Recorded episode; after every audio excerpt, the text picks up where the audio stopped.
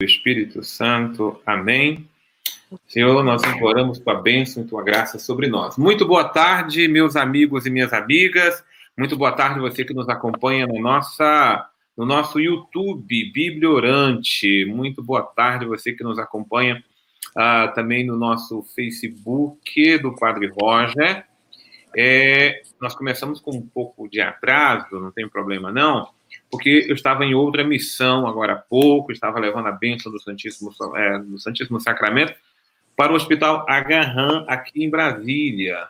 Mas aí, a gente atrasou um pouquinho para começar, tá? Mas nós já estamos aqui ao vivo com você que está nos acompanhando e você que vai acompanhar depois também essa gravação. Hoje, dia 29 de abril, é o penúltimo dia do mês de abril. O mês de abril termina amanhã, sexta-feira, 30 de abril.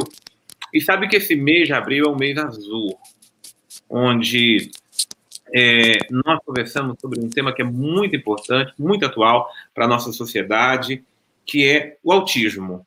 É um assunto que me interessa tanto, e eu sei que deve interessar também a todos nós, e aqueles que ainda não estão por dentro. É muito importante, porque isso faz parte hoje da realidade das nossas famílias, do mundo em que nós estamos. Por isso eu tenho duas amigas hoje, que vai ajudar a mim a entender cada vez mais esse universo maravilhoso, porque elas já me ajudaram muito lá atrás, no presente também. Eu tenho certeza que elas conversando aqui conosco hoje vai nos colocar muito a par desse assunto que é cada vez mais importante para nós. Tá? Obrigado a você que está chegando, inclusive a dona Romy Dantes, que tem um netinho de 5 anos, que é autista.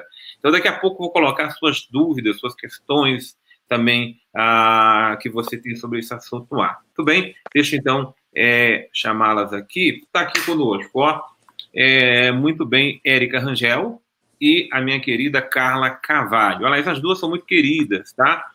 Porque a Érica está aí no meio, a Carla está aqui na ponta. Eu vou começar, então, pela Carla, porque a Carla é a mãe do Guilherme, o Gui. E hoje, quando eu apresentar, eu falo, olha, o menino Gui. É que quando eu conheci o Gui era um menino, e a gente não percebe que o mundo, o tempo passa e a gente não se apercebe. E hoje o Gui, o nosso querido Guilherme, já está com quantos anos, Carla? Padre, primeiro deixa eu lhe dizer que a alegria está aqui com você, viu? Sabe por quê? É muito importante a gente, quando fala de algo que representa a nossa vida, o nosso interior, o nosso dia a dia, a gente está falando com alguém que realmente possa viver um pouquinho e tem um pouquinho de curiosidade e de querer mais desse conhecimento. E com você foi assim desde o início. Desde que nos conhecemos, você ficou instigado com a história do Guilherme, que era bem pequenino. E desde esses anos todos, que hoje o Gui já está com 20 anos, né? 20 anos. Todo esse tempo você sempre tinha 20 anos. Sempre você teve questionamentos, sempre você queria saber, sempre você começou a conhecer outras pessoas, porque eu me lembro que você dizia que o Guilherme tinha sido a primeira criança com autismo que você tinha tido um acesso, tinha tido um contato, até então talvez nem tivesse muito ouvido falar sobre autismo, né? Porque, na verdade, a gente só começa a conhecer sobre alguma coisa quando alguém que a gente ama está passando por ela, ou quando a gente tem algum conhecido que fale sobre, porque realmente é muito difícil a gente saber de tudo. Imagina a quantidade de patologias mundo afora que as crianças todas têm. Então, eu quero agradecer muito você sempre ter tido tanto carinho, tanta consideração, tanto pastoreio comigo, porque se eu estou aqui hoje firme, eu estou por conta de muito de você também. Muito do que o Guilherme me ensinou durante esses 20 anos, a Érica, que está aqui no nosso meio, no meio mesmo, que é uma filha, praticamente, né? Eu não posso nem dividi-la da minha filha natural, porque ela está comigo há quase 20 anos também. Enfim. Temos muito para falar. Coisa boa. Carla, eu agradeço você de coração por se dispor a conversar de um assunto que, de fato, hoje se torna um assunto gostoso para se falar, né? O que você disse era verdade. Eu era totalmente ignorante a respeito disso. E foi uma porta aberta, porque logo depois de conhecer você, eu viajei para os Estados Unidos. Fui ser missionário lá. E logo quando eu cheguei lá, acho que não teve uma semana, ou foi 2 semanas que eu estava lá, eu já conheci uma família que vivia essa questão, tinha um filho que também era autista. E graças a Deus eu já não era mais ignorante sobre o assunto, né? Porque aí eu já te conhecia e a gente até partilhou, muitas vezes, mesmo morando distante, e esse universo foi se tornando cada vez mais próximo a mim. Eu agradeço muito a Deus. Eu sei que tem muito a aprender sobre isso mesmo, porque no meu ministério de padre tem se achegado cada vez mais pessoas que buscam ajuda, fazem questionamentos, e é importante a gente ter algo para dizer sobre isso. Por isso que hoje eu estou mais aqui para conversar com vocês, para aprender um pouco mais. Deixa eu colocar aqui na roda, já está aqui no meu de nós, bem no meu de nós mesmo, a Érica Rangel, porque no início do mês eu fiz um bate-papo com ela lá no Instagram, que foi maravilhoso, né? Érica, seja muito bem-vinda, querida. É uma alegria imensa estarmos aqui hoje nessa tarde para conversarmos sobre autismo. Deus abençoe você. Obrigada, padre. Eu também agradeço muito a oportunidade da gente estar falando um pouquinho mais sobre o autismo aí, né? Muito obrigada. Eu vou, para as pessoas que estão nos acompanhando, perguntar, Carla, qual que é o elo que une você à Érica? É o maior elo do mundo, que é o do amor, né? Ela chegou para mim para cuidar do meu filho. Ela era uma facilitadora na época do Gui, bem pequenininho, né? Ainda na pré-escola. Mas o nosso vínculo foi sendo feito de verdade através de todas as dificuldades que nós passamos juntas e que não foram poucas. A gente tem hoje como festejar 20 anos de muitas alegrias, de muitas tristezas, de muito sucesso, de muita derrota. E em todos os momentos da minha vida, nessa trajetória com o Gui, tem a Érica, que é essa querida... Eu tenho até um pouco de dificuldade de falar dela. Eu sempre peço a Deus que todas as famílias que tenham que ter terapeutas em volta consigam ter pelo menos um pouquinho de Érica em cada uma delas, que torna a vida mais fácil, sabe? A vida fica mais leve. O Gui hoje, como ela diz, é o melhor amigo dela. Aliás, ela fez aniversário essa semana e ela foi almoçar com o melhor amigo dela. Que é o Guilherme. Isso aí. Então é um vínculo. Ô, Érica, fale agora da sua parte, como é que a Carla, como é que o Guilherme entrou na sua vida? Na verdade, eu acho que o Gui me escolheu, né? Não tem como falar que não foi, porque ele fez as escolhas da vida dele. E assim, hoje, muito mais do que uma terapeuta, eu sou amiga, né? Ele é meu melhor amigo, eu sou a melhor amiga dele, espero, né? E a gente compartilha aí todos os momentos bons e ruins. E a Carla é uma mãezona, né? Ela me acolheu há 20 anos atrás. Eu era uma menina, não sabia nada ainda de vida. Eu falo que eu vivo mais com ela. Ela me dá mais conselho que minha própria mãe, porque eu estou todo dia, né, com a Carla. E compartilhando as alegrias, compartilhando as dificuldades, né? Vivendo cada dia essa descoberta do autismo, né? Cada fase é uma fase... E é isso, eu me sinto acolhida numa família mesmo. O Gui é meu irmão, é meu amigo, e a Carla é uma mãe. Carla, muito hoje a gente se fala sobre a questão do autismo, muito mais do que há 10, do que há 15 anos. Mas é importante, mas... Pode falar, Carla. Não, Carla, você ia falar que uma coisa que é importante? Não, eu só ia falar uma coisinha breve, assim, embora a Érica... Sim, porque com a Érica, embora a gente esteja falando de uma relação muito, muito amorosa, muito familiar, eu quero dizer que ela é uma profissional, assim como poucas, porque ela consegue unir duas pontas muito importantes, que é o que precisa ser feito e o que precisa ser compreendido e aceito. Então, ela é uma profissional de ouro, não tem ninguém melhor. Ela obrigada. Ela é uma líder muito bonita, ela formou uma equipe muito importante para cuidar de tantas crianças que hoje a gente já tem feito. Então, enfim, a gente tem um carinho muito grande, uma empatia, uma necessidade muito grande uma da outra. Mas vamos lá. Bacana. A gente vai falar daqui a pouco, inclusive, sobre esse trabalho, porque... Eu quero que a gente fale um pouco mais sobre a Casa de Brincar, mas antes da gente falar sobre esse assunto, é o seguinte. Eu sei que há mais do que há 10 anos, há 20 anos atrás, hoje se fala muito mais sobre autismo, né? Hoje é muito mais tocado nos meios de comunicação, nos debates, nas falas, na área médica. e assim por diante. Carla, como é que você explicaria para nós, leigos, quando eu digo leigos, é porque somos realmente leigos sobre o assunto, o que é o autismo? Padre, um dado assim, bem interessante que a gente tem que começar sobre esse assunto é o seguinte, quando o Guilherme nasceu há 20 anos atrás, a gente falava mais ou menos de alguma coisa em torno de uma criança dentro do espectro do autismo nascida em 5.000. Hoje em dia, os números são de uma criança para cada 500 crianças. Então, a gente vê aí assim, um crescente enorme. Eu não sei se apenas do diagnóstico, mas realmente, hoje em dia, se conhece um pouco mais desse assunto. Hoje, os profissionais estão mais habilitados para entender o que é um autismo clássico, o que é uma patologia só mental, o que são os dois, enfim.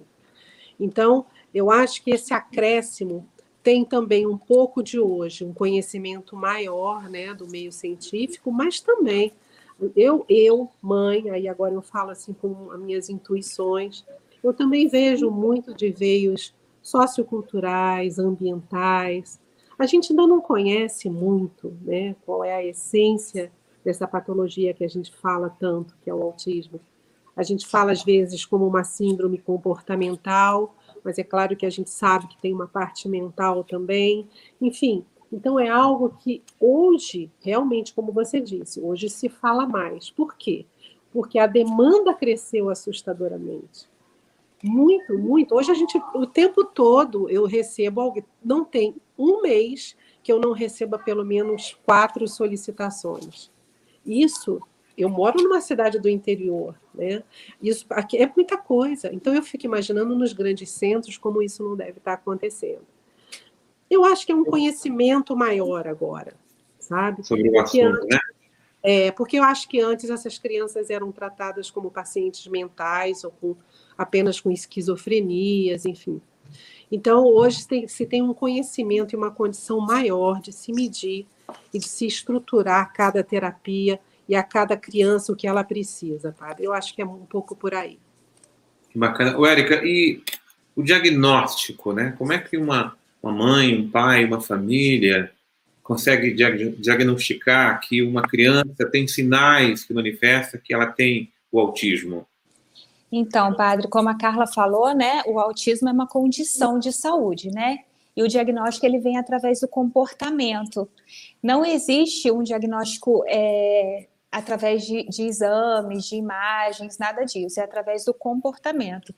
Então, a criança, ela nasce com autismo e aí ela cresce com esse autismo. Mas o autismo é uma condição de saúde que afeta o social.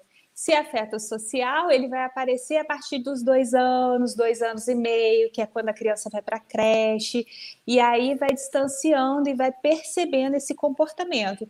O que é esse comportamento? É uma criança mais isolada, é uma criança que ela tem dificuldade de trabalhar nesse social, né? Tem dificuldade de procurar o outro.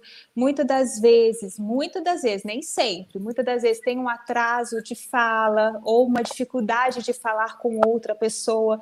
E aí o pai, ele busca ou um neuropediatra, né? Ou vai direto no pediatra e o pediatra encaminha para o neuropediatra, que vai fazer esse diagnóstico através do comportamento. É uma análise clínica do comportamento dessa criança. Carla, como é que foi, no seu caso, a sua experiência de mãe do Guilherme? Quando é que você percebeu os primeiros sinais de que o Guilherme era autista?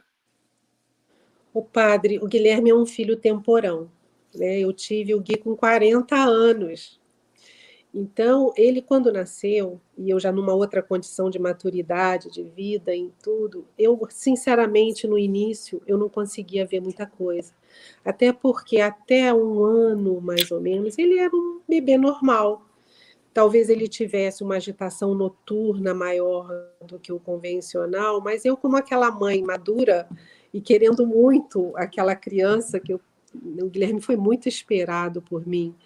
Então, nada ali me parecia ser muito problema. Mas a partir de 1 aninho dele, eu comecei a ver realmente umas estruturas diferentes acontecendo. E aí, é claro que o entorno também vai vendo, né? Que a criança não se comporta como dentro do desenvolvimento infantil típico, e mesmo eu, que já tinha dois filhos, já um adolescente e um na idade adulta, claro que eu sabia fazer uma leitura, mas, na verdade, naquela época ainda eram leituras muito difíceis, inclusive de você buscar profissionais para fazerem um diagnóstico.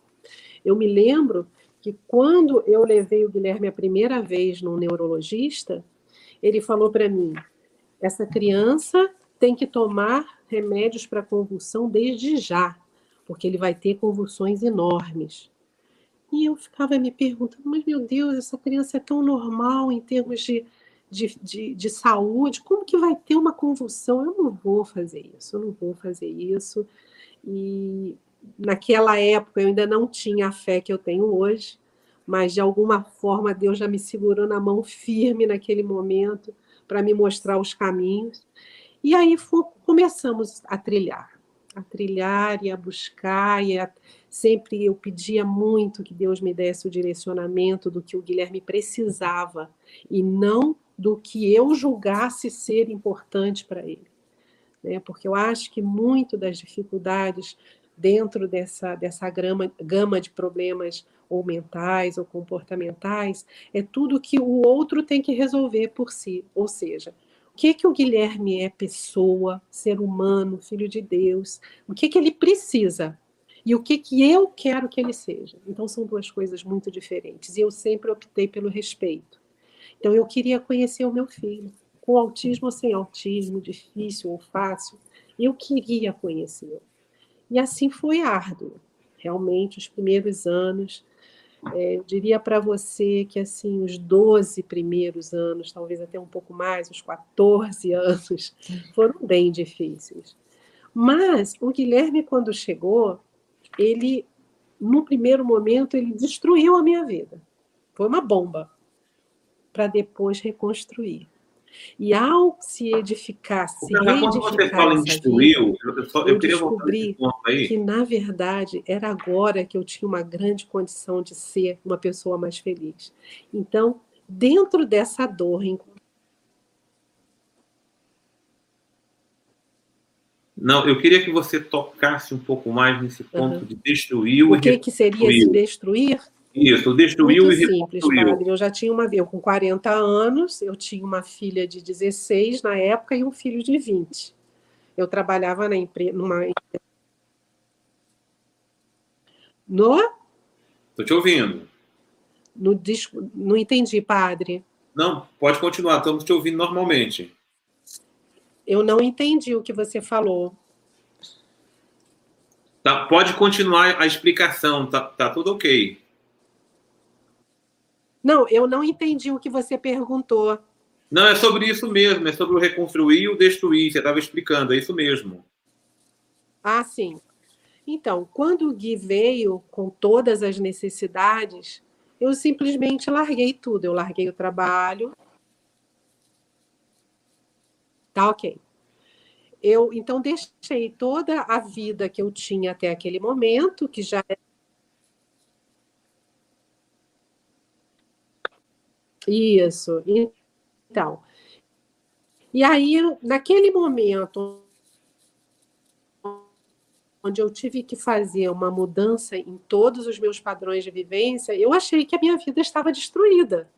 O que eu vou fazer agora? Então, uma sensação de impotência, uma sensação de solidão. Porque, na verdade, quando a gente descobre que o filho tem alguma dificuldade... A mãe fica solitária. Cada um está vivendo a sua vida. Uma filha de 16 anos, adolescente,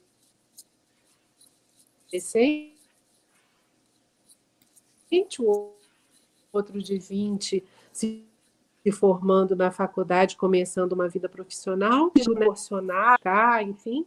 Então, eu fiquei só. Eu fiquei solitária, com uma criança que eu ainda não conhecia, que eu não sabia como fazer, que para mim era um misto de muita dor, de tristeza, mas de um amor tão grande, aquilo tudo se misturava muito, e eu tinha que buscar os caminhos, e isso tinha que ser comigo, porque eu sabia, como mãe, o que eu pensava que eu gostaria de buscar para ele. E aí foi essa grande busca de que terapias fazer, de como proceder, porque chegavam, os profissionais chegavam com uma demanda de informações e de pedidos de terapias, de 10 horas de terapias por dia, porque não podia perder tempo, enfim. Então, você tem que escutar aquilo tudo e ter um pouco do discernimento de saber, peraí, até onde que eu quero levar dessa forma, até onde eu entendo que isso seja certo, até onde isso vai fazer bem para o meu filho. Então, quando eu falo na destruição, era, na verdade, uma grande reconstrução. É que o primeiro pensamento era uma destruição.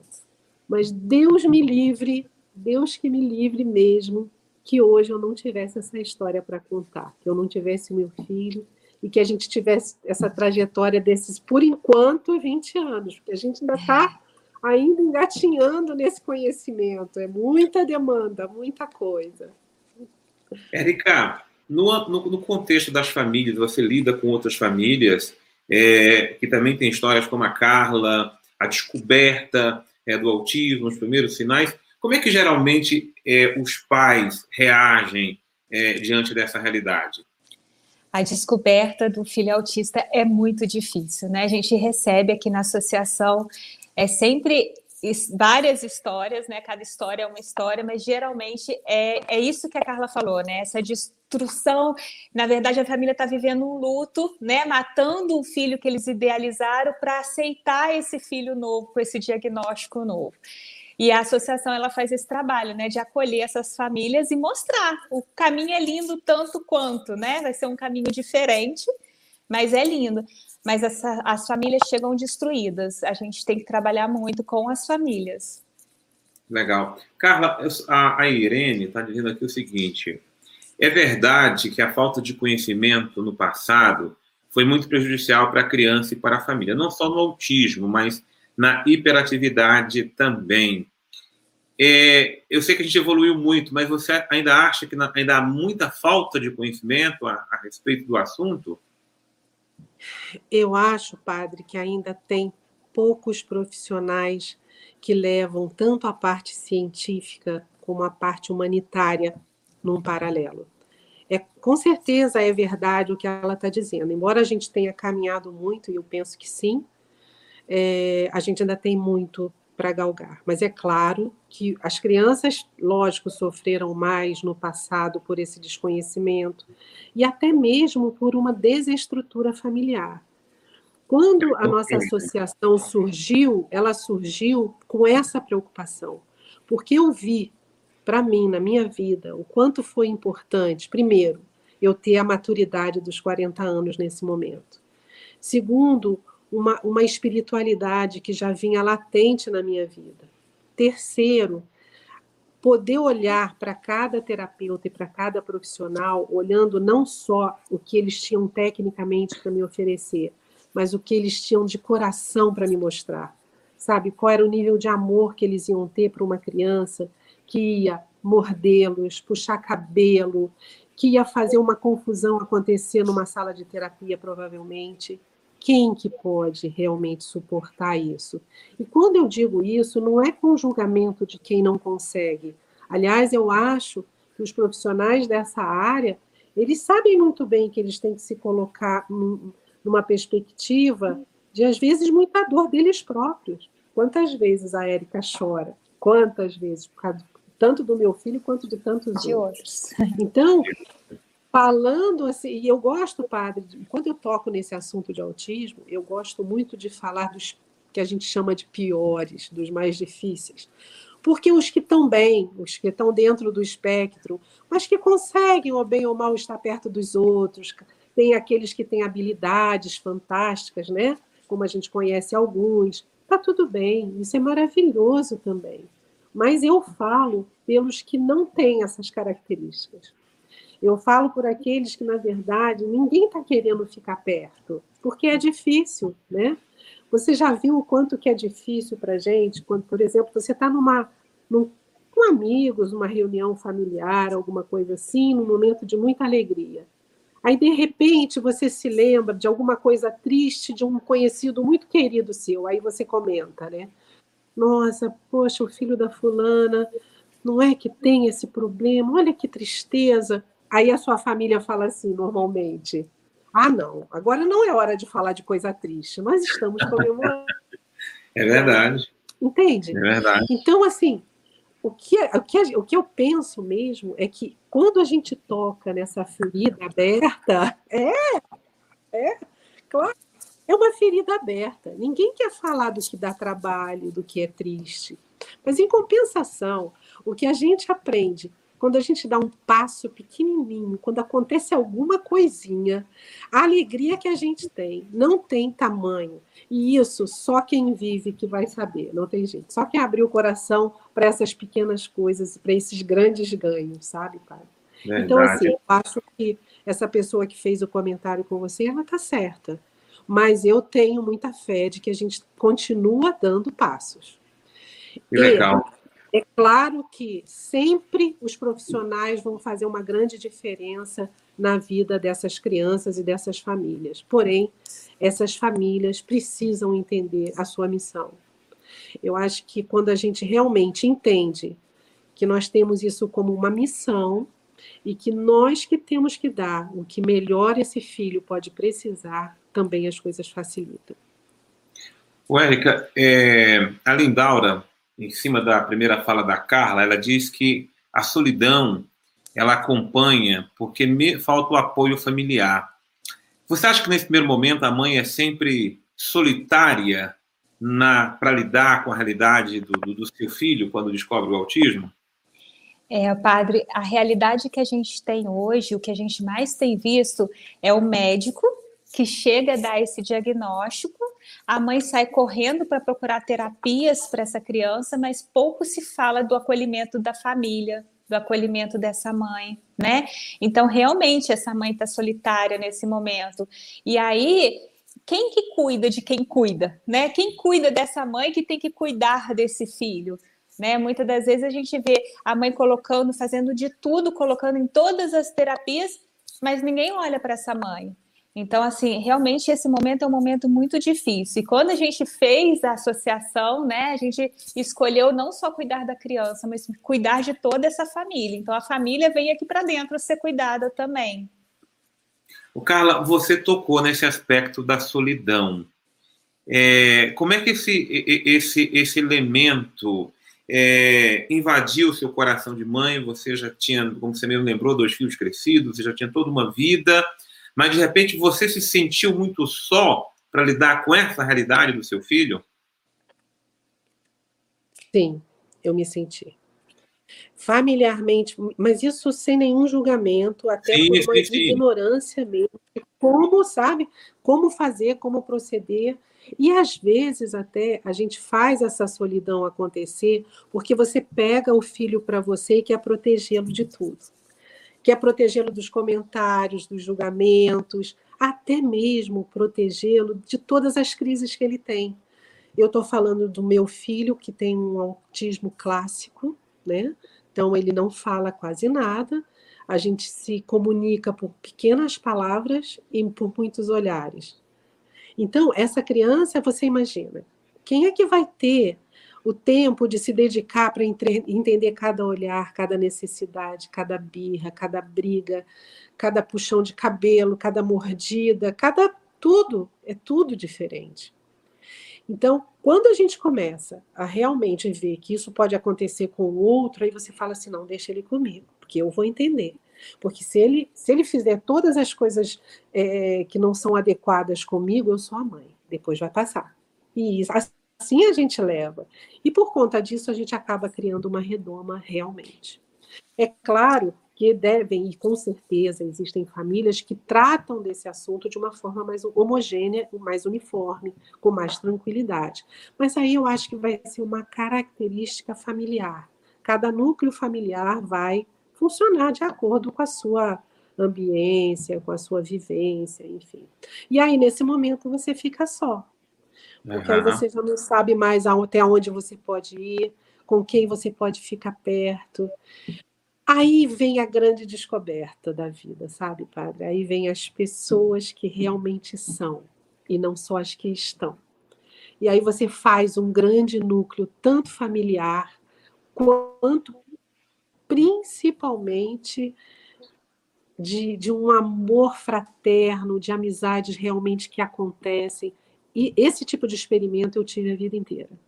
Hoje em dia, com 20 anos do Gui, que eu sempre escutei que uma criança que ainda que nunca fosse tratada na vida, quando chegasse na fase adulta, ela iria por si, neurologicamente ou cronologicamente amadurecendo, ela melhoraria. Eu sempre questionei essa fala, mas eu dou hoje muita atenção a ela. É claro que não foi a minha vivência, porque o Gui foi extremamente motivado, tratado, cuidado. Mas também hoje, na idade adulta, nesse início, a gente vê claramente várias condições que ele nunca tinha nos mostrado antes.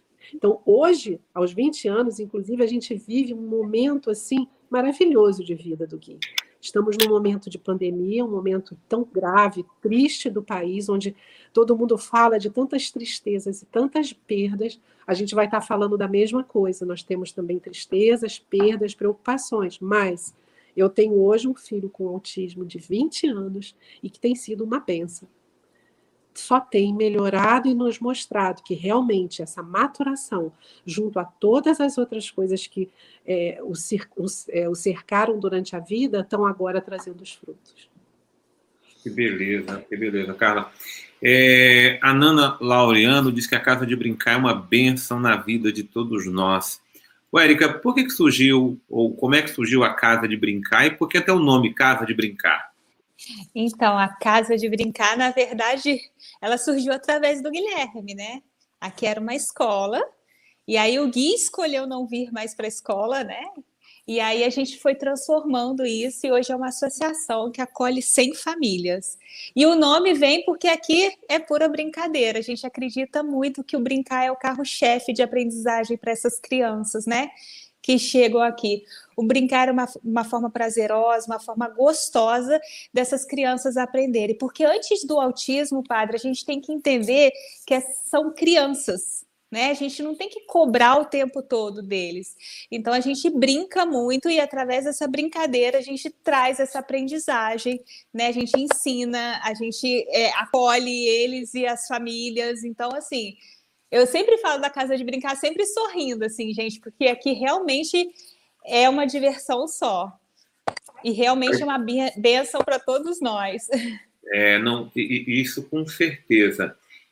Mas eu vejo que o trabalho aí na Casa de Brincar procura também, fundamentalmente, envolver as famílias. Sim. Eu queria entender como é que é o envolvimento das famílias, não só na Casa de Brincar, mas no universo do autismo, né? Porque a mãe é sempre a mãe. A mãe é mãe em toda e qualquer situação. Como é que é, em geral, o envolvimento das famílias, e o que vocês fazem para que as famílias, como um todo, sejam envolvidas nessa dinâmica, nesse processo? Então, aqui... Não só, aqui a gente trabalha através de oficinas. Nós temos oficina de música, oficina de teatro, de judô, né? Que a gente viu que o Guilherme está se revelando aí no judô, oficina de música, de natação. Então a gente tem várias oficinas. E através da oficina a gente trabalha a dificuldade de cada criança. Então a Casa de Brincar, ela avalia individualmente esse ser, né? Esse indivíduo, e trabalha a dificuldade daquela criança, mas não só da criança, da família, porque a família ela tem que entrar na oficina junto com a criança. Porque a gente acredita que 40, 50, 2 horas só com essa criança não vai fazer tanta diferença. Agora, se a gente colocar a família junto, a família vivenciar essa aprendizagem junto com a criança, a família leva para casa e trabalha isso em casa. Então, a gente já teve várias revelações, tipo uma mãe que o filho estava pulando na cama elástica e ela começou a chorar, que a gente colocou ela para pular junto. E ela começa a chorar e fala, meu sonho era fazer ginástica olímpica, e agora eu posso realizar junto com meu filho. E aí esse estreitamento de laços, ver que ele não tem só o autismo, que é uma criança. Então, assim, a gente vê muito resultado quando a família está bem, essa criança também fica bem.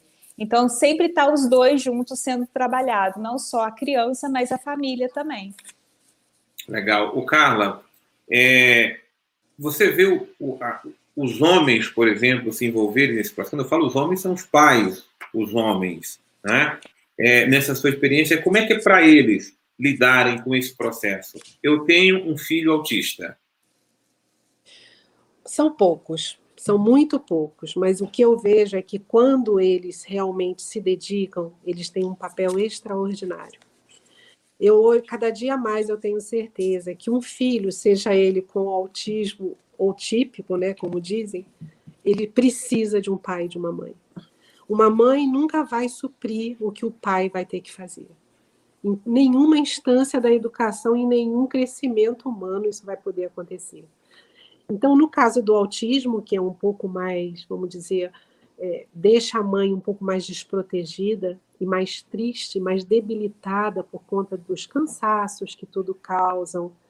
Eu tenho que dizer para você que talvez durante uns 6 anos eu praticamente não dormia direito, porque o meu filho não dormia, né? Então, quantas histórias devem ter como as minhas, como outras diferentes, e cada uma com seu contexto. Mas eu penso que quando os pais se envolvem, eles fazem um trabalho, é porque nós, mães, temos uma emoção muito grande nesse tratar.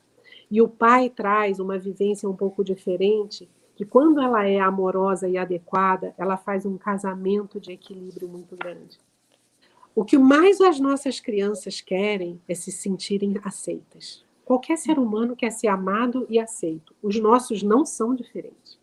Então, você imagina, quando uma criança começa a crescer dentro dessa patologia, ela sabe muito bem os olhares que estão vindo, sabe, os julgamentos. Ela sabe que ela não consegue ser igual aos outros. Ela tem total consciência disso.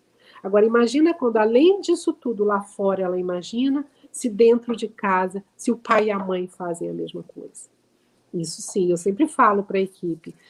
A grande aceitação que a gente briga tanto, vamos conscientizar, vamos fazer, mas isso é dentro de casa, porque não importa lá fora como seja. Se a gente tiver um núcleo aqui dentro, protegido, de verdade, acreditando naquela criança, protegendo, mas não é a proteção que inutiliza, não, é aquela proteção que faz ir para frente. Não tem problema nenhum. E daí essa figura do pai, que é uma figura muito importante dentro de uma casa, se faz muito necessária. Então eu acho que tomara que cada vez mais, hoje em dia a gente já vê pais muito diferentes. Existe uma geração de pais agora, eu sempre brinco que são pais com almas femininas, que eles conseguem ter a maturidade e a direção de que o pai tem que ter, né, como um condutor familiar, mas também conseguem ter aquela coisa do afago, do cuidar. Hoje não tem mais isso, o pai cozinha, troca, leva para passear, faz tudo. E também trabalha, como também a mãe. Então os papéis ficaram mais homogêneos, né? Que bacana. Érica, as fases de um ser humano, de uma criança autista. Porque eu digo, tem que falar que um ser humano, porque ele é criança, a gente está olhando para o Guilherme. É um adulto já. Né? Hoje ele é um jovem, né? E aí eu observei algumas fases da vida do Guilherme mesmo. Por exemplo, eu lembro da escola, aquela escola que a Carla fez, e ele frequentava, ele gostava. Depois você me lembrou que ele já não gostou mais de frequentar a escola. E hoje eu vejo o Guilherme envolto em muitas atividades, né? Físicas, gostosas e assim por diante. Como é que são essas fases na vida do autista? Na verdade, cada indivíduo é cada indivíduo, né? Não é porque ele é autista. Então, na verdade, cada um tem uma fase. Então, assim, como o Guilherme, ele agora está demonstrando muito que ele gosta de atividade física. E olha, quando era pequenininho, a gente achava isso impossível, né? Tem crianças que têm habilidade de música, tem criança que vai ter habilidade de natação, tem criança... Então, assim... Cada indivíduo tem uma fase de vida, né? E a gente fala que o autismo é um espectro. O que seria o espectro? Ele é bem vasto, né? Ele tem os níveis. Hoje em dia a gente não classifica mais. É leve, moderado e grave. É nível 1, nível 2, nível 3. É de acordo com o suporte que ele precisa. Então, a pessoa autista, ela tem o nível 1, precisa de pouco suporte. O nível 3, que seria o caso do Guilherme, precisa de muito suporte. Mas esses níveis também, as pessoas caminham dentro desse nível. né? Como somos nós, vai ter dia que a gente está melhor, vai ter dia que vai estar mais jururu, e tá tudo bem, né? Vai ter dia que vai precisar de mais suporte, vai ter dia que vai precisar de menos suporte, e é o que a Carla falou, veio acontecendo com a vida do Gui, né? Teve aquela fase bem difícil, foi uma fase que ele era agressivo, uma fase que ele não queria sair de casa, e hoje a gente está vivendo, graças a Deus, uma fase maravilhosa da vida do Gui, mas isso é conforme todos os indivíduos são assim, né? A gente é movido por fase, né? Uhum. Eu falo que é igual videogame, a gente passa uma fase, mas a gente não sabe os desafios que vem na próxima fase, né? Que a gente está vivendo. E é isso. E é assim que ele está vivendo, está numa fase maravilhosa. Legal. Carla, eu vou pedir para você comentar, mas eu quero colocar aqui esse vídeo. Tá aí, ó, o Guilherme né? Ele tem feito aí várias atividades físicas, né? E uma delas, essa aí que a gente vê um trechinho só do vídeo aí, ele é lutando judô. A Érica estava falando sobre essa fase de identificação na vida da mulher, né? Ele está agora com 20 anos. Como é que você compõe talvez essa fase da vida do seu filho?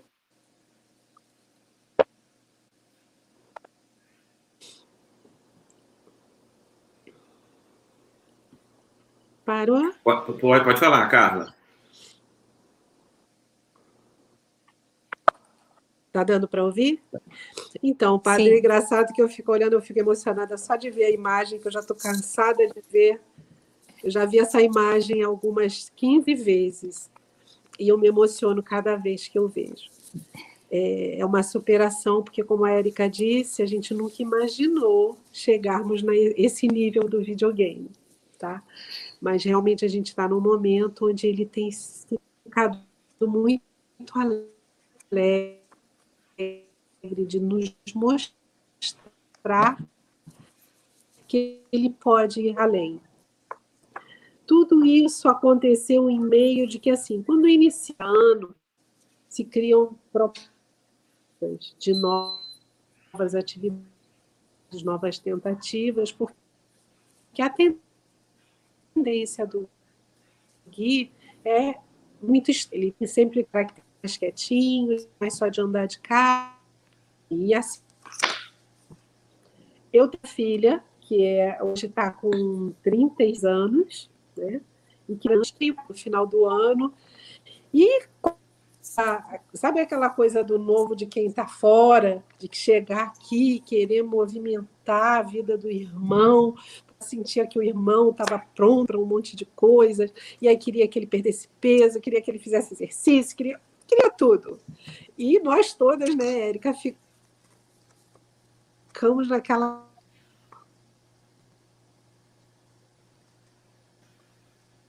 Acho que travou. A confusão toda de... Sabemos que a gente tem as propostas para ele, mas também a gente sabe... Não tinha dado uma travada aí, energia ao lado dessa possibilidade, porque ela voltou. Então, eu não sei aonde que travou, mas enfim. Não. Eu acho que travou de novo. Isso, não, mas sim, não, mas a gente estava te ouvindo bem. Pode continuar. Ah, tá. Então, começamos esse ano com todas essas possibilidades, a equipe muito motivada, a Joana incentivando o irmão, falando, Gui, todo dia ela conversa com o irmão e fala com ele, e instiga ele. Sabe quando tudo acontece assim, em prol do bom, do bem? E aí, na verdade, o que pôde ser mostrado era tudo que já estava sendo feito, mas talvez a gente tenha entendido mais agora o quanto que era importante para o Gui a gente estar olhando para ele fazer as coisas, incentivando, elogiando e sabendo que estava sendo muito difícil para ele chegar nesse ponto, mas que ele estava conseguindo. Então, eu penso que é tudo na hora certa, sabe, padre? Eu acredito muito quando eu peço a Deus, todas as noites. Aliás, né, hoje o nosso tema era a igreja e o autismo. Não sei a hora que ela vai entrar, mas enfim... Eu todas as vezes, todas as noites, assim, eu faço uma oração com o Gui já há muito tempo. E nessa oração eu converso, a nossa oração é uma conversa com Deus. E ele sempre muito atento, então todos os dias à noite a gente agradece tudo que ele conseguiu fazer naquele dia, toda a saúde dele, existe uma entrega noturna. E ele fica muito atento, olhando, ele finaliza um pouquinho das orações. Então, assim, a gente faz isso todo dia, né? Aí a gente recebe isso que a gente está pedindo todos os dias. Então a gente tem que agora festejar e, principalmente, quando a gente consegue algo tão difícil assim, a gente vê o quanto que é possível para todas as outras crianças. Eu falo sempre para a Érica que o Gui veio como um maestro dessa orquestra. Como ele veio com as maiores dificuldades, cada dificuldade vencida para o Gui é um conhecimento para toda a equipe que os outros também podem vir atrás e conseguindo as coisas. Que bacana. Então é assim, desse jeitinho. Ele também, nessa outra aula, ele fazendo crossfit, não é isso? Isso! E ele tem reagido bem a essas atividades todas? Ele tem adorado, padre, ele tem adorado. E assim, com todas as dificuldades, que foi o que a Carla falou, né? Não é fácil, a gente está mostrando aí a parte bonitinha, né? Muitas das vezes ele não quer fazer e a gente super entende, a gente conversa, a gente adapta de outra forma, mas ele tenta, isso que é legal, sabe? Que ele não desiste, ele quer mostrar que ele consegue, então ele tá fazendo, ele tá mostrando do jeitinho dele, no tempo dele, mas ele tá muito bem na caminhada. Que bênção, gente, eu pergunto isso porque... eu não sei se a palavra certa é progresso, mas cada evolução que a gente vê, cada coisa nova que a gente vê fazer, acontecer, com certeza é uma vitória, né? É algo que nos faz realmente vibrar. Isso vale, como a Érica lembrou, isso vale para todos nós, em toda e qualquer etapa da nossa vida, né? Quando a gente realmente consegue fazer uma superação, consegue fazer algo novo, né? Eu penso que todos nós vibramos com todas essas descobertas do Guilherme. O Carla, a gente estava, você falando sobre a questão da igreja e do autismo, né? Eu quis, na verdade, ter essa conversa mais ampla, porque na conversa que eu tive com a Érica no início do mês, nós falamos sobre isso, eu até fiz uma meia-culpa em nome da igreja, porque eu acho que nós não temos uma pastoral, nós não temos uma ação de igreja voltada para essa questão, né? Eu estou vendo aqui a Irene, ela é professora, ela trouxe toda essa questão, falando que ela agora é uma professora aposentada, na sala de aula ela teve que lidar com diversos dramas e assim por diante, eram tristezas e lágrimas, que muitas vezes ela se sentia incompetente, né? Por ter que lidar com essas realidades todas.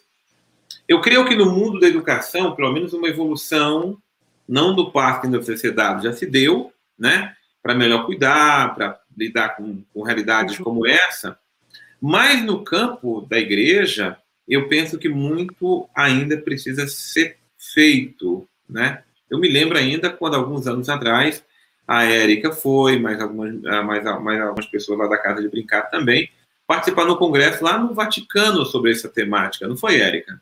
Foi eu, a Carla e o Davidson. E o Davidson, né? E o que foi que a igreja... naquela ocasião, porque foi o Papa que convocou e tudo mais, falou sobre esse assunto.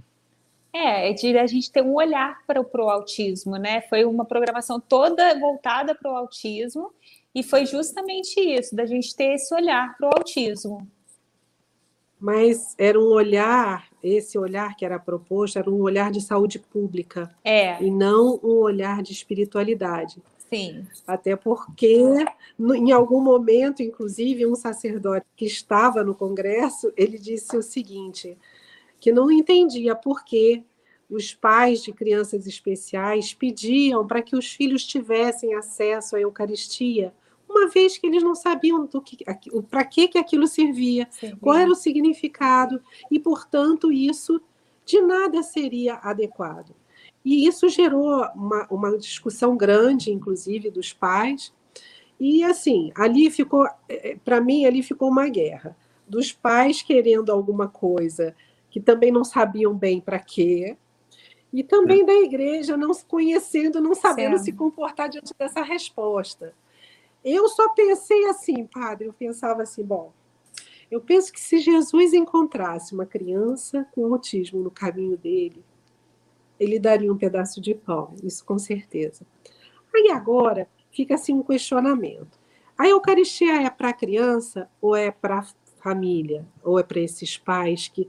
Não tem uma coisa assim, quando você sabe o quanto de bem que aquilo pode te trazer e você quer trazer para aquela pessoa que você mais ama, no caso, seu filho? Então, isso também é compreensível, mas a discussão começou naquele momento. E isso já se vão, o quê? 6 anos, talvez, 7 anos, eu nem lembro quanto tempo já tem isso. Hoje em dia, eu não sei como está sendo tratado, né? A gente não tem nenhum tipo de notícia aqui no Brasil, pelo menos assim na nossa diocese, não existe nada que fale diretamente sobre crianças especiais. Inclusive, me parece que é até um pouco difícil fazer a catequese, nem sempre se aceita, justamente porque fica nessa ciranda de, do que essa criança compreende e de até que ponto é importante. Então, assim, o que eu penso, né? A gente, quando fala da possibilidade de uma família poder estar na igreja, eu acho que existe um remédio espiritual para todos. Então, se eu tirar da minha história e ver a importância que isso teve para mim, eu gostaria muito que quem tivesse essa mesma crença e essa mesma fé pudesse participar, sim, dessa possibilidade, porque é ela que me nutriu. Todos os piores momentos da minha vida eu tive, com certeza, pessoas muito amigas, profissionais muito carinhosas, mas eu tinha a minha fé. Sabe? Na hora que tinha aquele desespero que eu achava que nada podia acontecer de bom, eu tinha Deus. Eu gostaria muito que todos pudessem ter essa relação e essa experiência. Eu vou até partilhar com você uma coisa dessa noite. Há muito tempo meu filho não tem uma crise, já tinha uns meses. E essa noite ele começou a ter uma crise. Quando ele começou a dar os primeiros gritos essa noite, engraçado que normalmente essa ainda é o meu maior limite. Esse é o meu maior limite. Eu não consigo muito vê-lo naquele estado. Mas nessa noite, quando ele começou, eu então falei, bom, eu só preciso rezar. Agora eu preciso rezar e eu tenho que entrar. Eu vou aqui implorar a Deus que me mostre o que é. Eu não quero que ele pare de gritar, eu quero entender o porquê que ele grita. E se eu não conseguir entender, para que Deus o ajude, se for alguma dor, porque com certeza é alguma coisa. E aí eu comecei na minha oração, mas eu comecei numa oração que foi me botando assim, num estado tão... Eu não sei explicar bem, porque essa experiência foi muito nova para mim essa noite. Mas, padre, era uma... Eu quase tentava, através dessa oração, entender e sentir o que o Gui podia sentir, pedindo muito e clamando muito que tivesse a misericórdia dele naquele momento. A coisa foi muito rápida, eu acho que ele não ficou mais do que uns 3 minutos nesse processo. E aí, quando tudo acabou, eu estava muito exausta, mas eu estava muito feliz. E o Gui ficou bem, e depois de algumas horas ele voltou a dormir, enfim. Mas essa experiência da gente poder, nesse momento, contar com essa ferramenta tão grande que é a nossa fé, é que faria realmente a vez da igreja. Mas olha só, diferente das outras pessoas, essas famílias nem sempre podem ir até a igreja. Tem famílias que não podem deixar seus filhos sozinhos, eles não podem ficar com qualquer pessoa, nem todo mundo quer ficar com as nossas crianças. Né? Então, é um trabalho diferente, é um pastoreio muito diferente. Mas você imagina o quanto que é importante uma família que não tem condições e que nem está mais ouvindo ou pensando em Deus, que possa receber essa palavra numa visita, numa ida nessa casa, onde às vezes pode ser impossível. Outra coisa, aí nós temos as crianças que têm a condição de ir, de frequentar. Só que para eles irem e frequentarem, precisa ser feito uma liturgia muito específica para eles, porque eles têm problemas sensoriais importantes. E não é que seja difícil, não, basta ser conhecido só.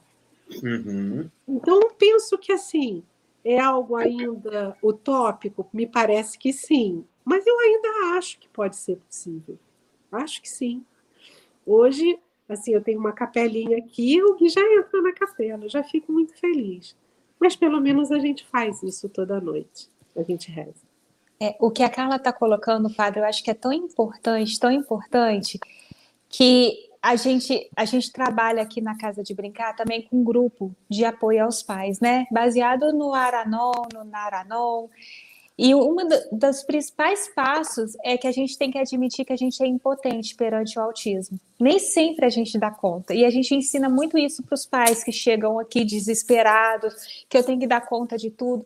Tem hora que o terapeuta não vai dar conta, tem hora que a mãe não vai dar conta, que o pai não vai dar conta. E o que fazer nessa hora? É o que a Carla colocou, a gente vai ter que entregar na mão de Deus.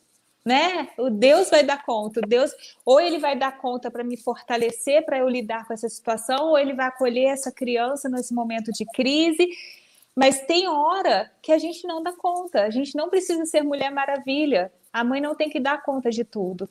E aí o quanto que é importante, né? A gente fala isso aqui para a família, mas se tivesse uma igreja apoiando, né, uma visita, né, acolhendo essa família.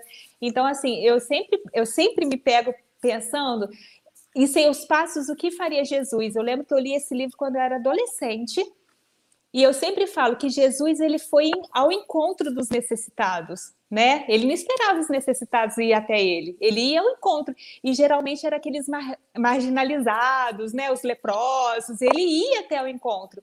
E a gente, quanto igreja, o que a gente faz, né? Nos seus passos, o que faria Jesus? Né? O que você faz para ajudar essa família?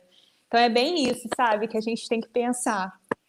É verdade. Ô, Carla, a Helena Fernandes diz que na paróquia Nossa Senhora da Saúde, Helena, é onde? Nós temos 3 catequizandos autistas em preparação para a primeira Eucaristia. Muito legal. Uhum. É uma evolução. Claro que sim, com certeza, é como eu te falei. Existem, né, as crianças com autismo, tipo a Érica já comentou, que seria o quê? Número 1, nível 1, não sei bem. É, nível 1, nível 2. As crianças que conseguem estar numa sociedade com um pouco mais de facilidade, né? Essas crianças, ótimo, maravilhoso. Agora eu estou falando sobre aquelas que não conseguem também. Acho maravilhoso essas que estão conseguindo e essas pessoas que se propõem, porque é claro que também não é tão simples e não é o convencional. Eu sempre trago à tona os outros, sabe? Aqueles que é difícil, que é quase impossível, que a gente não sabe o que faz. Aquele que a gente tem que perder um dia, uma semana ou um mês pensando de como nós vamos fazer para ele entrar na igreja, ir ao dentista, sentar na cadeira do dentista. Enfim, sabe aquela coisa desse tamaninho que a gente às vezes tem que pensar em um ano como fazer? É esse é o ponto. Mas todos os outros que conseguem e que também têm as suas dificuldades, os seus desafios, meu Deus, que bom saber que uma criança com autismo está sendo catequizada. Eu não tinha ainda nenhuma notícia como essa. Eu fico muito feliz de saber, muito. O Carla e Érica, em geral, o autista, eu não sei se a palavra é dificuldade, mas é uma realidade dura para lidar com a sociedade em que nós estamos, porque a sociedade que nós estamos não tem como negar... Padre, você está aí? Acho que ela está ouvindo lá. A gente não tem como negar que a sociedade que nós estamos é uma sociedade do barulho, muito barulho para tudo quanto é lado onde nós estamos. E a gente fez também, inclusive, nas nossas igrejas também, muitas vezes nas nossas liturgias, assim por diante, porque parece que se prima cada vez mais por uma liturgia mais animada, por uma liturgia que tem mais cantos e assim por diante. Como é que vocês veem esse universo do mundo litúrgico, tudo na Igreja Católica, né? E essa realidade do mundo, a realidade dos autistas, na verdade? Então, deixa eu responder, que eu acho que a Carla está congelada lá. Maior parte dos autistas, não todos, tá? Mas grande parte deles tem essa dificuldade, essa sensibilidade auditiva. Então, realmente, estar dentro de uma igreja... Por isso eu falei... Alto... Pode falar, Carla. Não, continua, depois acho que a Carla entra. Estar dentro da igreja... Não, continua. Estar dentro da igreja, com som alto, né, justamente essa coisa muito animada, às vezes uma bateria, às vezes o microfone desajustado, para eles é muito difícil. Então, assim, a gente tem que entender quem é essa criança, esse adolescente, esse jovem autista que vai estar naquela igreja e o que a gente pode estar fazendo para estar ajudando ele. Então, assim, usar um abafador de som, será que é o suficiente? Abaixar um pouquinho o volume da guitarra, não sei, do violão, equalizar direitinho o microfone, né? Que muitas das vezes tá todo desorganizado esse microfone. Então, a gente tem que saber direitinho quem é esse indivíduo da nossa igreja que a gente está recebendo para a gente adaptar, né? E muitas das vezes as adaptações que a gente pensa que está fazendo para ele, a gente está fazendo para todos, porque nem todo mundo gosta desse som alto, tá? É uma realidade a ser pensada, né, Carla? Padre, mas olha só, eu acho que tem espaço para tudo. Eu acho que sim, hoje... E às vezes é tão bom, eu mesmo gosto muito dessas missas bem animadas, às vezes mais barulhentas, outras vezes não, vai depender muito do nosso estado de espírito, né? Mas o que eu penso? No caso, para os nossos, seria apenas uma liturgia preparada de uma forma adequada. E não é tão difícil assim, a gente está falando de coisas sensoriais, a gente está falando muito mais de som, nesse caso, de um tipo de... Eu não sei, eu acho que teria que ter um pouco de preocupação com o tempo também, a gente não pode fazer todo aquele ritual tão enorme. A missa das crianças, hoje a liturgia infantil, ela já é um pouco diferente. Nesse caso, é só uma adaptação para a nossa realidade, né? Não, eu não vejo que sendo uma coisa muito impossível. Tem que gastar um tempinho, e aí um tempinho... O que eu digo agora como padre é que vocês têm que fazer como fizeram no Vaticano. Cada vez mais, isso tem que ser cobrado de nós, padres da igreja. Porque a igreja é para todos. Tá? A missa de crianças é uma realidade nova, de uns tempos para cá. Depois tem missa dos enfermos, né? Tem missa sertaneja, tem missa para diversas realidades. Estudantes e assim por diante, né?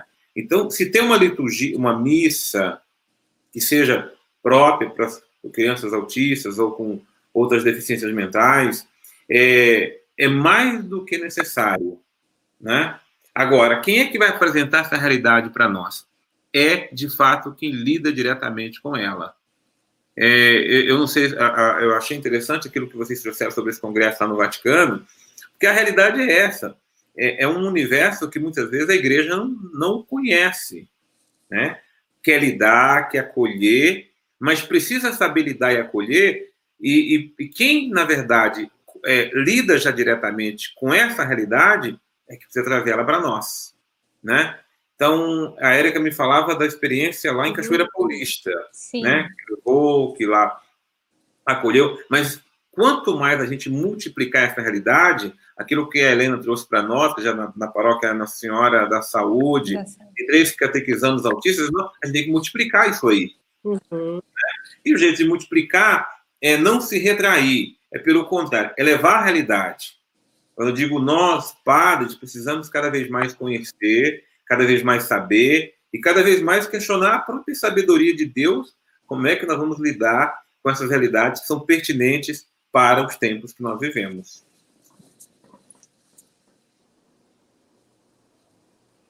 Eu entendo o que você está falando. Acho que, realmente, o desconhecido é o que mais traz as dificuldades, né? E quando a gente fala sobre autismo, a gente está falando de um universo, tanto de dificuldades quanto de possibilidades. E para isso, para ser montada alguma coisa em relação a um pequeno momento... Olha, talvez eu nem dissesse numa missa de um momento celebrativo, sabe? De um pequeno momento de oração, onde eles pudessem estar, e as famílias juntos, né? Porque muitas dessas famílias só podem sair levando seus filhos. Então, na verdade, a gente está falando de um contexto familiar. Então, onde a gente começasse a fazer... É quase que uma tentativa, padre, porque nós não sabemos como isso vai funcionar. É todo um processo. É igual... Há anos atrás... Elas deviam ser feitas, né? É uma tentativa. Só que eu tenho certeza que é uma tentativa, que ela pode ir sendo modificada, mas ao longo desse processo, eu tenho certeza que muitas famílias iriam se beneficiar. Muitas. Claro que agora também existe um desconhecimento dessas famílias em relação a isso. Muitas delas estão muito distantes desse momento de espiritualidade. Enfim, então, na verdade, é um grande pastoreio. É um grande pastoreio. A gente, na Casa de Brincar... Não tenha dúvida nenhuma. E é uma pastoral mais do que necessária. É mais do que necessária. Eu creio que seja. Eu creio que ela caiba. Eu creio que caiba. A Helena disse que é um desafio, mas graças a Deus estamos na paróquia dela, conseguindo na missa do meio-dia, durante a semana, não ter música. Somente o som do microfone do padre. Né? É uma missa mais... A gente chama de missa seca, mas é uma missa que isso mesmo, é uma missa, né, onde tem somente o essencial, né? Tem dia que você vai numa missa, que é uma missa mais longa, é mais de 1 hora, mas você tem experiência de missas de 25 minutos, de meia hora, né? Sim, mais do que isso, para certas realidades, não tenha dúvida nenhuma. A Carla lembra a missa das crianças, por exemplo. A missa das crianças, não é necessário se fazer as 3 leituras, se faz apenas uma leitura e o evangelho, né? Missa de criança adaptada, você inclusive faz um teatrinho, né, próprio para criança e tal. Então, pensem, nós precisamos pedir a Deus essa graça de iluminar mais gente ainda, que nós precisamos de uma missa para os autistas, né? Uma vez por mês, como é que vai? Bom, enfim, mas que a gente possa ter, estamos semeando isso e querendo que na igreja essa realidade aconteça cada vez mais. A Santa Missa com bater e guitarra no momento de receber o corpo de Cristo me impede de estar com Cristo. É necessário o silêncio. Bom, a temática do silêncio, eu acho que ela cada vez mais é uma questão mais do que necessária. E a gente começou falando sobre essa questão do autismo, aqui a Rosinha está lembrando isso, porque muitas vezes, mesmo numa missa que seja um pouco mais animada, o silêncio é importante para essa comunhão com Deus, né? O silêncio se faz necessário para a gente, inclusive, acalmá-los, né? As coisas dentro de nós estão assim, parece que tão barulhadas, né? Então, o silêncio, com certeza, ajuda muito.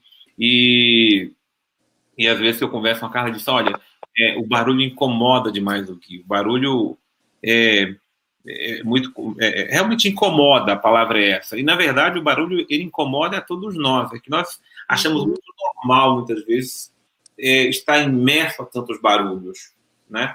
Quando, na verdade, o normal não é esse, não. O normal é a gente mergulhar no silêncio, porque, aliás, a linguagem de Deus é o silêncio. Você prestar atenção de como é que Deus se revela, ele sempre se revela no silêncio.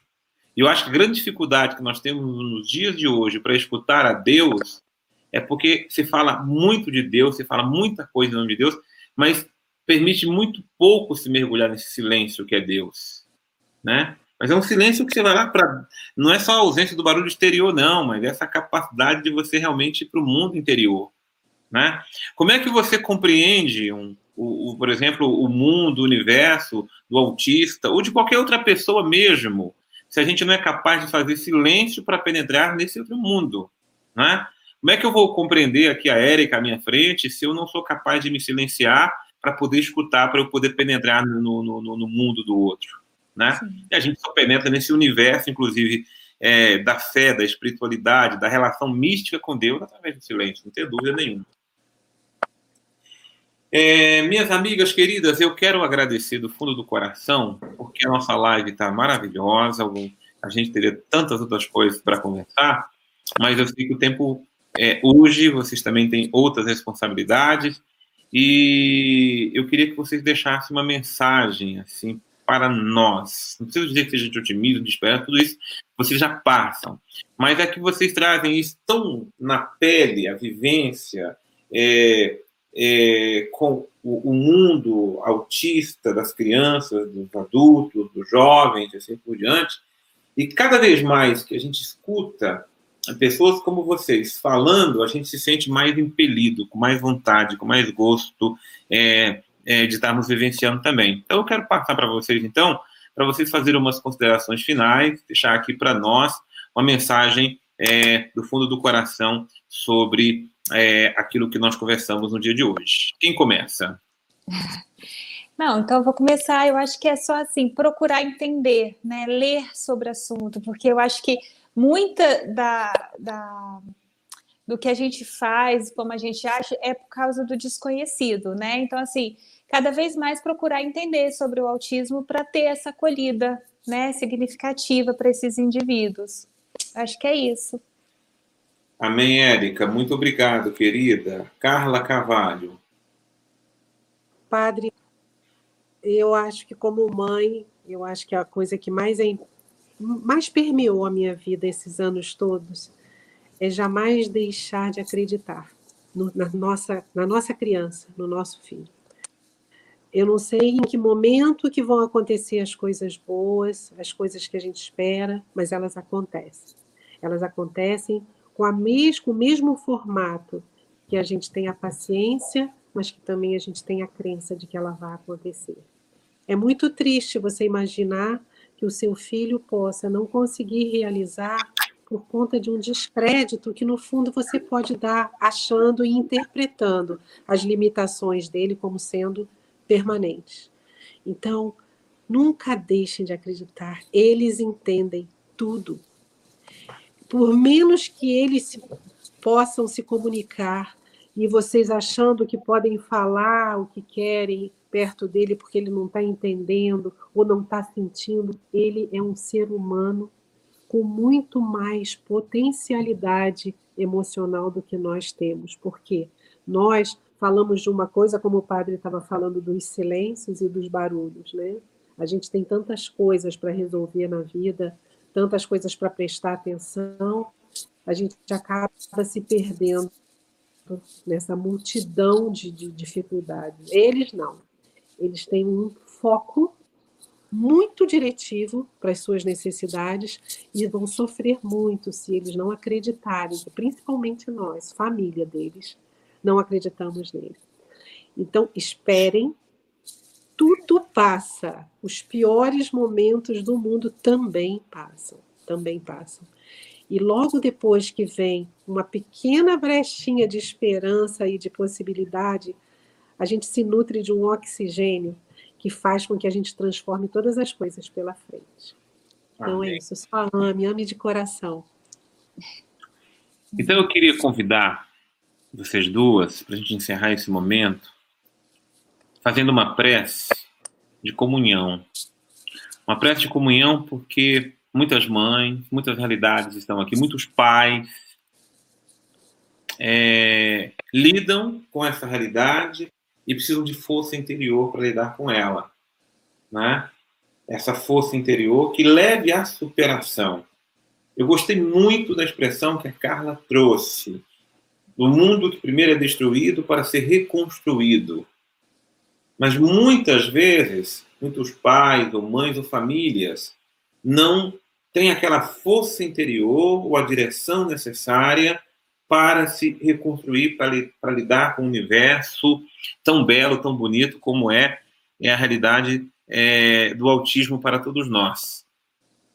O que vocês trouxeram aqui hoje pode ser que para alguns, no primeiro momento, seja assustador, não é? A mãe e o pai pensou uma criança de uma forma, de um jeito e assim por diante. Mas a realidade que vai lidar é essa. Então, essa serenidade espiritual que eu sempre conheci na Carla, que eu vejo na Érica, que eu vejo em vocês todas que lidam aí na Casa de Brincar, de lidar com essas realidades, que eu quero pedir agora para as mães, para os pais, para os familiares, para os irmãos, que muitas vezes até ignoram, não sabe como é que eu vou lidar com esse meu irmão, que tem essa realidade. Então, eu quero pedir essa luz interior, essa graça de Deus, e pedir para a humanidade. Porque o que é uma humanidade? Precisa ser mais humana. A humanidade for humana, ela vai compreender suas realidades humanas. O problema é que nós estamos numa humanidade que ignora a sua própria humanidade, suas próprias realidades humanas. Cria apenas um protótipo de ser humano e muitas vezes tem seres humanos que estão sendo ignorados. Então, oremos, né? E nós pedimos agora para esse mundo, para a sociedade que nós estamos, para mães que muitas vezes estão angustiadas, como é que eu vou lidar com a situação do meu filho, como é que eu vou lidar com essa complexidade, desse momento que ele está vivendo. Então, eu quero que a gente se encerre com um momento de prece.